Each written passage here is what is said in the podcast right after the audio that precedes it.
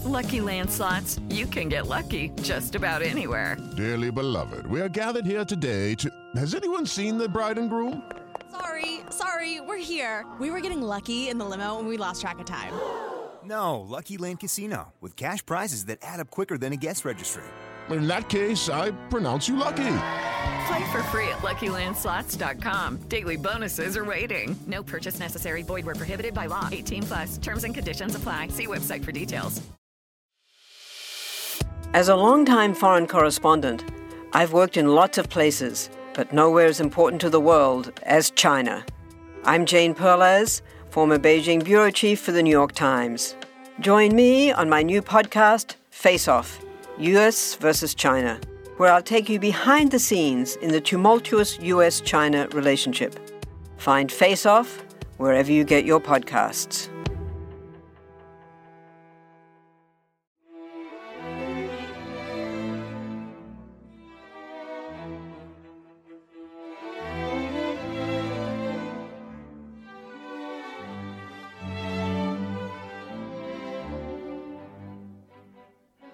Welcome to Pax Britannica. Season 2, Episode 29 The O'Neill Family Business.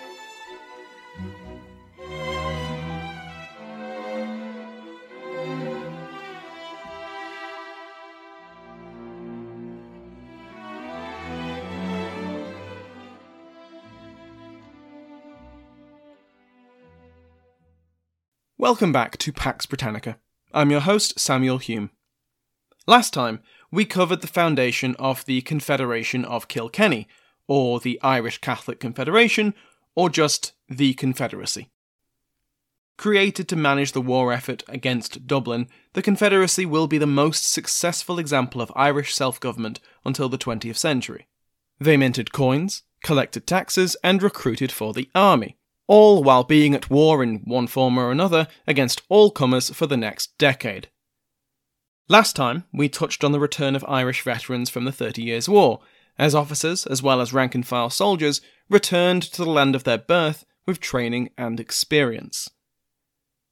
We've seen the role played by Irish mercenaries in the Thirty Years' War when covering the involvement of soldiers from their neighbouring nations, the Scots and the English. Aside from notable service in the Spanish, Austrian, and French armies, among others, Irish officers were famously involved in the assassination of Albrecht von Wallenstein, the generalissimo of the Emperor's armies. Walter Butler and Walter Devereux, aided by Scots Walter Leslie and John Gordon, first killed Wallenstein's loyal subordinates at a feast before ambushing the general in his bed. The assassins were rewarded by the Emperor, who had ordered Wallenstein's death or capture. But while this act was received with delight or outrage by contemporaries, depending on their view of Wallenstein and the Emperor Ferdinand, the fact remains that British and Irish mercenaries were present in armies across Europe and on every side of the Thirty Years' War. Over the course of this season on the Wars of the Three Kingdoms, we've seen how these continental veterans were summoned back as the political crises deteriorated into open conflict. First with the Bishops' Wars, with Scottish officers and soldiers being recalled by the Covenanters and the King. When that same king fled London and both he and the English Parliament began to prepare for war against the other, many English veterans pledged their services and experience to one or the other. And of course, between the Bishops' Wars and the First English Civil War was the Irish Rebellion of 1641, planned partly with the input of Irish emigres and veterans who made their way home to Ireland, especially during 1642. Which brings us to one of those Irish veteran emigres who had been consulted by Sir Phelim O'Neill and the other ringleaders of the rebellion Owen Roe O'Neill. Born in 1583, Owen was the nephew of the great Earl of Tyrone, Hugh O'Neill. His upbringing seems to have been focused on two themes which would dominate his life military training, and his education by Franciscan friars. After fighting alongside his uncle and father in the Nine Years' War, the young O'Neill apparently found some success in this occupation.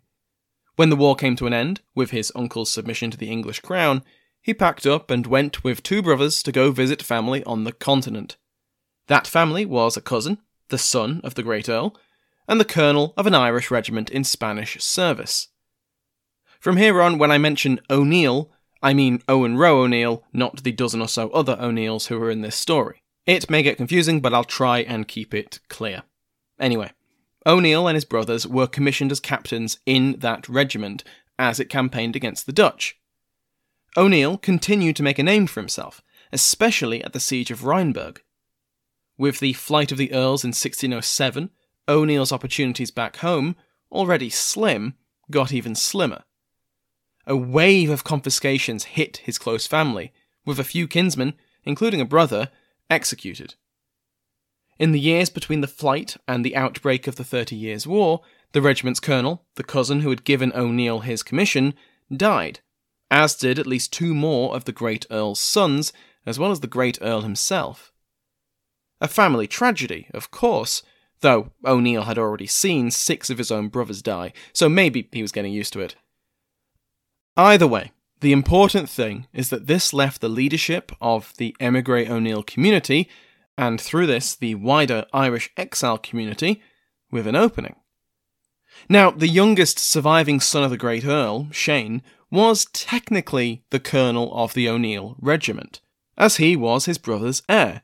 But Shane O'Neill was only 11 when his brother died.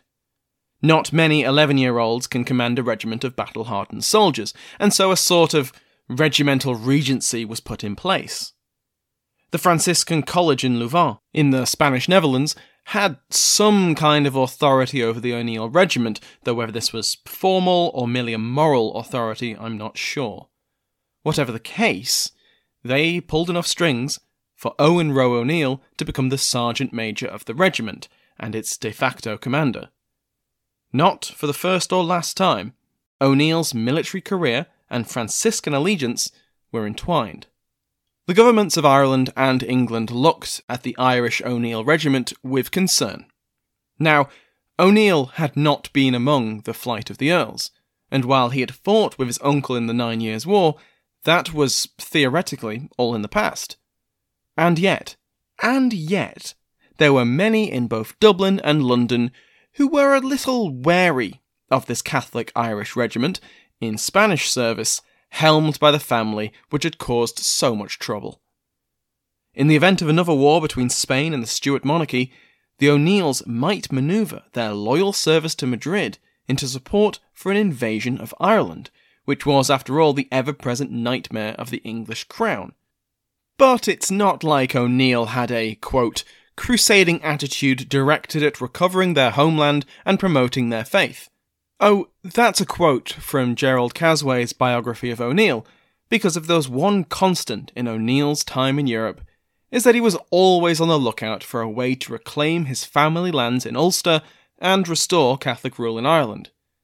So, it wasn't a baseless fear for the governments of Dublin and London to have. Attempts to stoke the personal and family rivalries within the regiment, notably between O'Neill and the Old English officer Thomas Preston, would be a favourite tactic of theirs to try and defang this threat. O'Neill's service after gaining command of the regiment and prior to the Thirty Years' War was mostly as the military governor of Rheinberg, where he was stationed for eight years. Once Frederick of the Palatine accepted the Bohemian crown and kicked off that three decade palaver, O'Neill led the regiment against the Dutch once again, distinguishing himself at the sieges of Breda and Bergen op Zoom.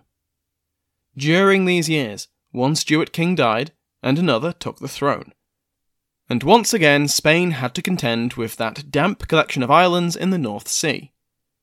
Once again, London and Dublin sought to wedge open the cracks within the O'Neill regiment, while O'Neill and his Franciscan allies developed various ways to threaten London's control of Ireland, from supporting rebellions to outright invasion. One of these invasion plans was presented to Philip IV of Spain in November 1627, but it received a lukewarm reception. It was a novel idea, involving a detailed military administration which would be supported by Catholic Europe, at least until a suitable Catholic monarch could be crowned. But it was never seriously considered, and the conflict with the Stuarts died down until peace was signed in 1630. But while Spain was now at peace with the Stuarts, it was not at peace with the rest of Europe, and the demands for more Irish soldiers only increased. This is where our earlier episodes on Lord Deputy Wentworth's rule in Ireland come in. Wentworth did what he could to obstruct Spanish recruiting efforts in his jurisdiction. Getting more dispossessed and troublesome Catholics out of the kingdom was a short term benefit, but what if they came back? And now, with the experience and training to really cause trouble. For his part, O'Neill strengthened his already strong connections with the land of his birth, which would come in handy.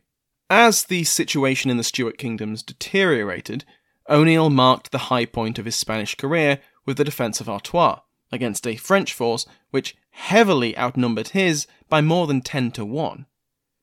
He held out for more than two months, with both defending and besieging armies increasingly low on supplies.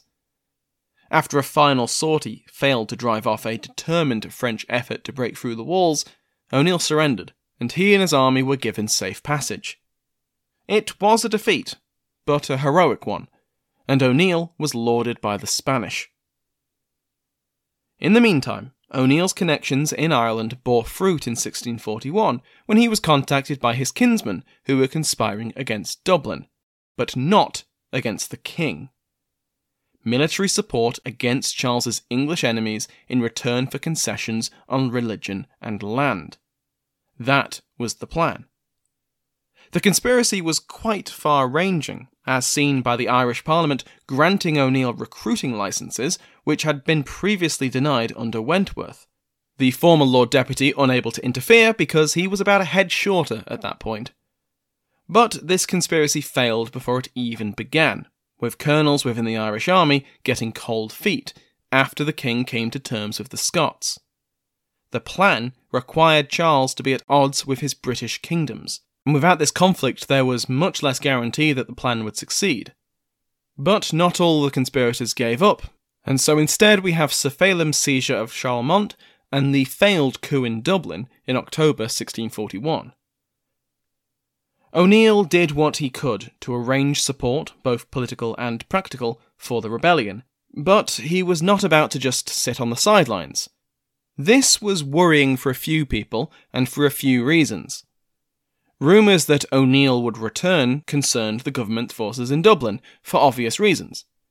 Here was an experienced commander with a name that meant something. He was an O'Neill. He'd fought with the Great Earl and was arguably the heir to his legacy, no matter that another man claimed that right. His return would be a serious blow for the government and a boon for the rebels. And yet there were those among the rebels who were also not pleased at the idea of O'Neill's return. Some people were wary of O'Neill's ambitions. What if he used the military authority, which would almost certainly be his, to seize political control too? Others had personal reasons. The most obvious was Sir Phelim O'Neill, his cousin, who had started this whole thing, but then seriously dropped the ball. Owen Roe's return would almost certainly mean the elder O'Neill took over command of the Ulster forces from Sir Phelim. O'Neill did what he could to alleviate the concerns of the rebels. He would only command armies if the rebel leadership, which was soon to become the Confederacy, asked him to. Other than that, he would serve God's will, and, of course, reclaim the confiscated inheritance due him from his father. And with permission granted by his Spanish superiors, and with an eye to avoid English spies, O'Neill first went to the port of Ostend before, on the 28th of June 1642, boarding a frigate loaded with Irish veterans and military supplies, hoisted a flag bearing the Irish harp on a green field, and set sail for home. With the Lucky Land slots, you can get lucky just about anywhere. This is your captain speaking. Uh, we've got clear runway and the weather's fine, but we're just going to circle up here a while and uh, get lucky. No, no, nothing like that. It's just these cash prizes add up quick. So I suggest you sit back, keep your tray table upright, and start getting lucky. Play for free at LuckyLandSlots.com. Are you feeling lucky? No purchase necessary. Void where prohibited by law. 18 plus terms and conditions apply. See website for details. Let Mysteries at Midnight be your destination for detective whodunits and captivating mystery stories. you'll hear classic stories like Sherlock Holmes, Agatha Christie's Poirot, and short tales from H.G. Wells, Charles Dickens, Edgar Allan Poe, and others. I'm Christopher, and I read these classic stories in the soothing style of a bedtime story, so you can listen to them in bed when you drift off to sleep. I also host the number one sleep podcast in the world called Sleep Cove, where millions drift off to meditations, hypnosis, and bedtime stories. We soon realized that listeners wanted to hear our mystery stories all in one place. So we created Mysteries at Midnight, where you can listen to all new tales every week. Search for Mysteries at Midnight on Apple Podcasts, Spotify, or your favorite podcast app, and follow and subscribe so you don't miss out on new episodes. So why don't you pick a story now? And can you guess the twist? Owen Roe O'Neill's ship sailed around Scotland to better avoid English patrols, and on the 8th of July it berthed at Doe Castle in Donegal, the most northwesterly county in Ireland. For the first time in 35 years, O'Neill was back on Irish soil. O'Neill's motivations in returning to Ireland have been repeatedly debated, especially over the last few decades, and generally they can be seen as three interwoven causes. The religious cause, to see Catholicism restored to its rightful place in Ireland. The political cause, to see the Irish free to govern Ireland themselves. And the personal, to see the restoration of his familial estates and to establish himself as a figure of note in the new political and religious order he sought to create. Historians emphasize one aspect or another but generally speaking, they all agree that whichever individual cause was the priority, it was entangled with the other two. Philip McClory, in his Assessing the Religious, Political, and Personal Motivations of Owen Roe O'Neill in Returning to and Campaigning in Ireland, 1642 to 1649, he makes a compelling case that O'Neill's political instincts were far better than he's traditionally given credit for.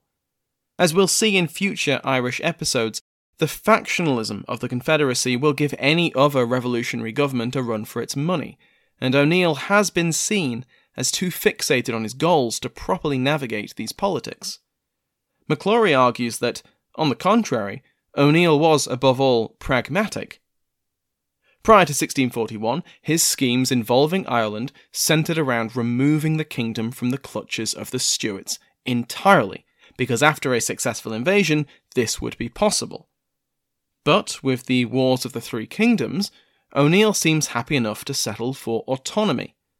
Charles I was, after all, in an incredibly weak position, and if he could be made to concede his control over Ireland in all but name, that would appease O'Neill.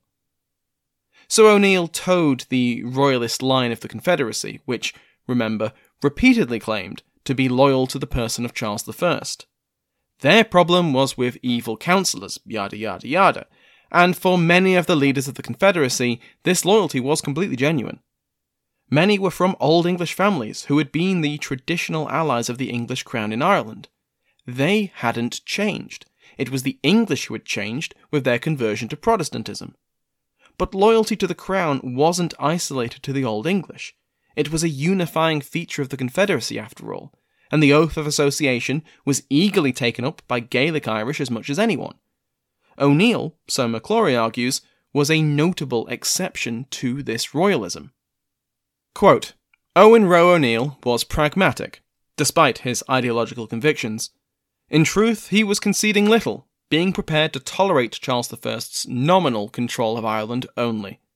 He goes on, quote, It is clear the Ulster general was disingenuous in his self professed royalism. The motivation for O'Neill to pretend such allegiance was the relative inability of the monarchy to interfere in Ireland's affairs, due to the Civil War.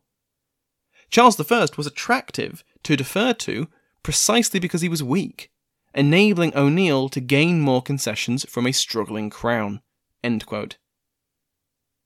As the Irish War goes on, we'll see more of O'Neill and be able to decide for ourselves what he hoped post war Ireland would look like.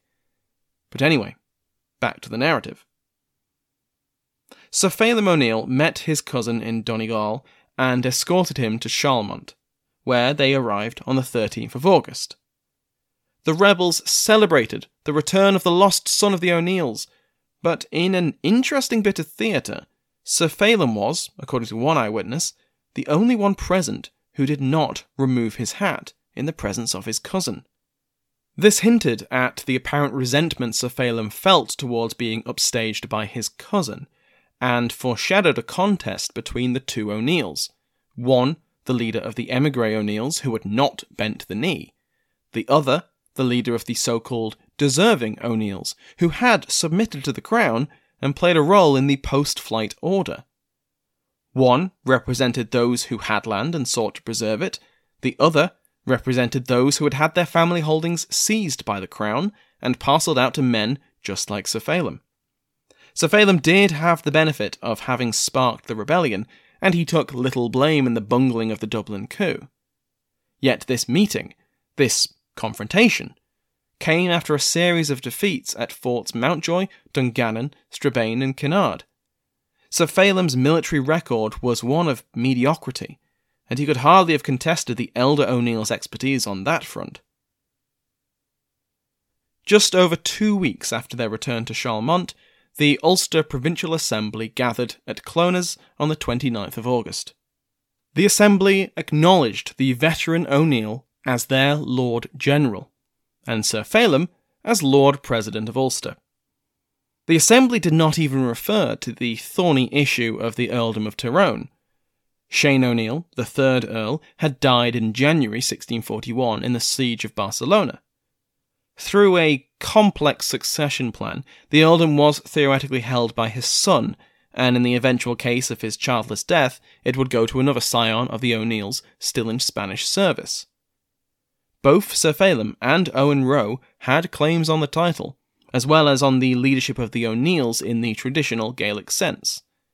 For now, the matter of the earldom was put off, but it did not help the working relationship of the two O'Neill leaders. Before the General Assembly meeting in October, the new Lord General took stock of the military situation, and he did not like what he saw. Ulster was a mess. It was, quote, like a hell, if there could be a hell on earth. Less than a year of rebellion and counter rebellion had left its people little better than the most remote Indians. He was even less impressed by his soldiers, quote, if one can call men soldiers who behave nothing better than criminals. The brutality of the violence so far horrified the Lord General, as it did his counterparts in the other three provinces, who we'll get into in a moment. As we've mentioned in previous episodes, the Continental veterans instilled the lessons they'd learnt in the Thirty Years' War.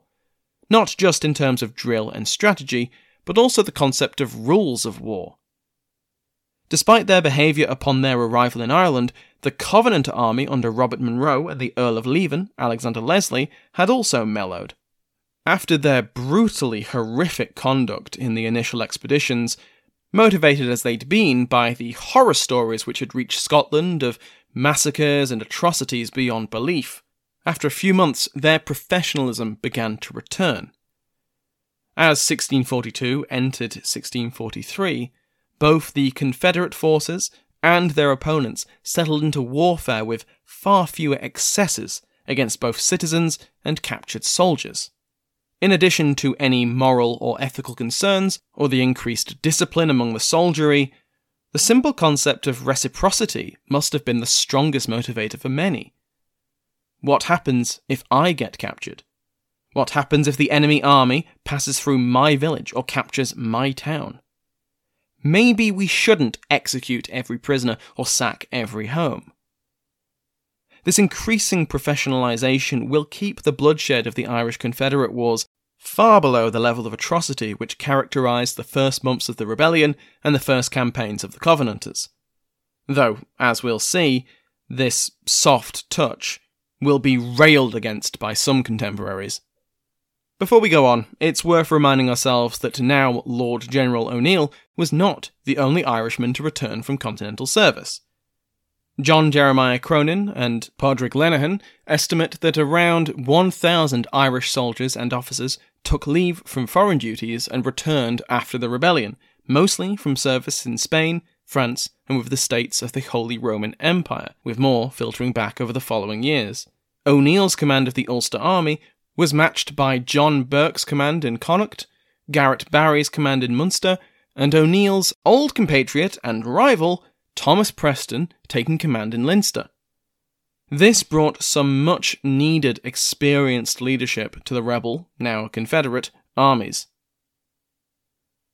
When the General Assembly met in October 1642, as well as discussing the other matters we covered last time, the Assembly and the Supreme Council decided on the command structure of their armies.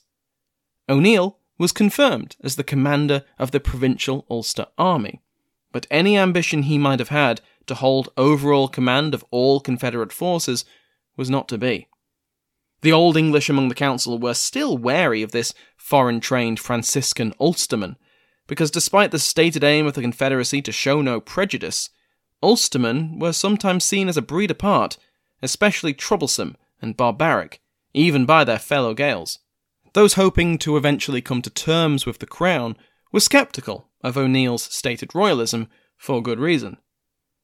It certainly didn't help O'Neill's case for overall command to fall to him when his cousin, Sir Phelim, argued against his appointment to the position. Instead, the Supreme Council named their overall commander to be the 5th Earl of Clanricarde, Ulick Burke. Now, this was a bit awkward, chain of command wise, because Clanricarde had not joined the Confederacy and still maintained a healthy distance from the rebellion. However, it was assumed by the Council that his joining was merely a matter of time. As we'll see, this was not to be the case. Sir Phelim also decided that now would be a great time to remarry, and so he married the 18 year old daughter of Thomas Preston, commander of the Leinster Provincial Army and well known rival to Owen Roe O'Neill. In response to the Sir Phelim Preston marriage, O'Neill married his son into the family of Preston's own rival for the Leinster command, Sir Luke Fitzgerald. Because when I said that factionalism within the Confederacy would put any other revolutionary government to shame, I meant it. Here we have provincial commanders forming marriage alliances with each other's rivals, and this does not bode well for future cooperation. An Irish Franciscan wrote to the Irish College at Rome, warning them that all possible means must be considered to heal this rift between the cousins, else all Irish would suffer. Thank you to Alan for his donation and very kind email. I hope you enjoyed catching up with all the episodes between early 2020 and this one, and I hope you enjoy all the ones to come. Thank you to my House of Lords, which has gained the membership of some guy, the Earl of Derbyshire, Lou Hartman, Earl of Caithness, and Baron Chris.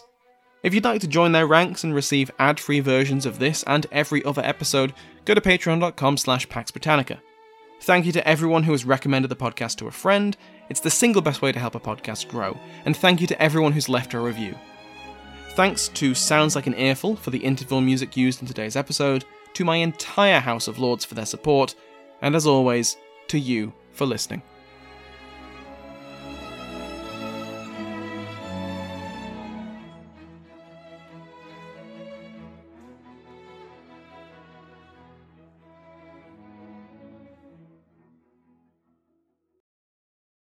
Hello, it is Ryan, and I was on a flight the other day playing one of my favorite social spin slot games on chumbacasino.com. I looked over the person sitting next to me, and you know what they were doing? They were also playing Chumba Casino. Coincidence? I think not. Everybody's loving having fun with it. Chumba Casino is home to hundreds of casino style games that you can play for free anytime, anywhere, even at 30,000 feet. So sign up now at chumbacasino.com to claim your free welcome bonus. That's chumbacasino.com and live the Chumba life. No purchase necessary. Group. Void were prohibited by law. See terms and conditions. 18 plus.